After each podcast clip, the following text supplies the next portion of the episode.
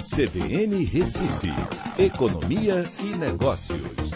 Écio Costa, boa tarde, Écio. Boa tarde, Aldo. Boa tarde, ouvintes da CBN. Enfim, qual é a boa ou qual é a ruim de hoje? Petróleo cada vez mais indo às cucuias, hein, Écio? É isso mesmo, Aldo. Desde ontem que a gente tem esse assunto aí na pauta, né? Com o petróleo futuro, né, ou seja, aquele que é comercializado no mercado futuro para entrega em maio, que atingiu um valor negativo. Né, isso nunca tinha acontecido na história. Significa que quem vende para entrega em maio teria que pagar para o comprador levar esse petróleo. Veja a coisa como é, ficou complicada.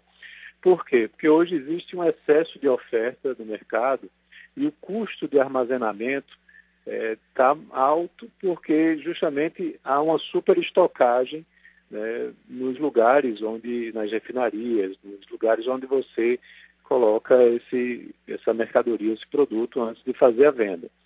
É, hoje é o último dia de negociação desse contrato de maio. Então hoje abriu no negativo, mas terminou fechando no positivo mas era uma especulação muito grande porque uma situação como essa nunca tinha acontecido antes. No mercado futuro, geralmente você tem uma reversão desses contratos e poucos fazem a entrega ou recebimento da mercadoria. Mas com um valor negativo era algo muito estranho. Só que vem corroborando a situação de queda drástica que vem acontecendo na demanda por petróleo. Né, com as quarentenas acontecendo, as pessoas estão usando menos os veículos e aí o consumo de combustível tem caído drasticamente. Não só veículos, como também na parte de aviação. Né? Se for olhar, a quantidade de voos caiu drasticamente também.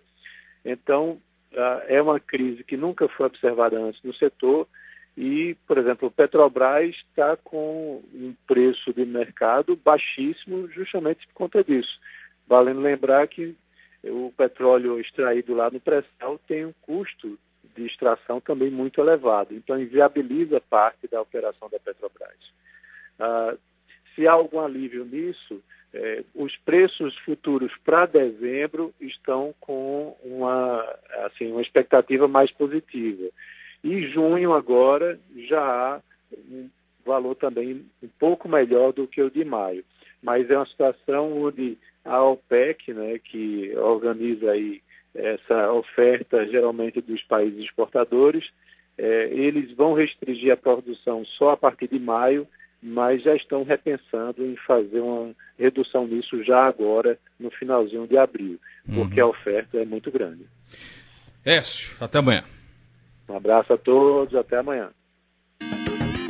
Economia e Negócios, na CBN Recife.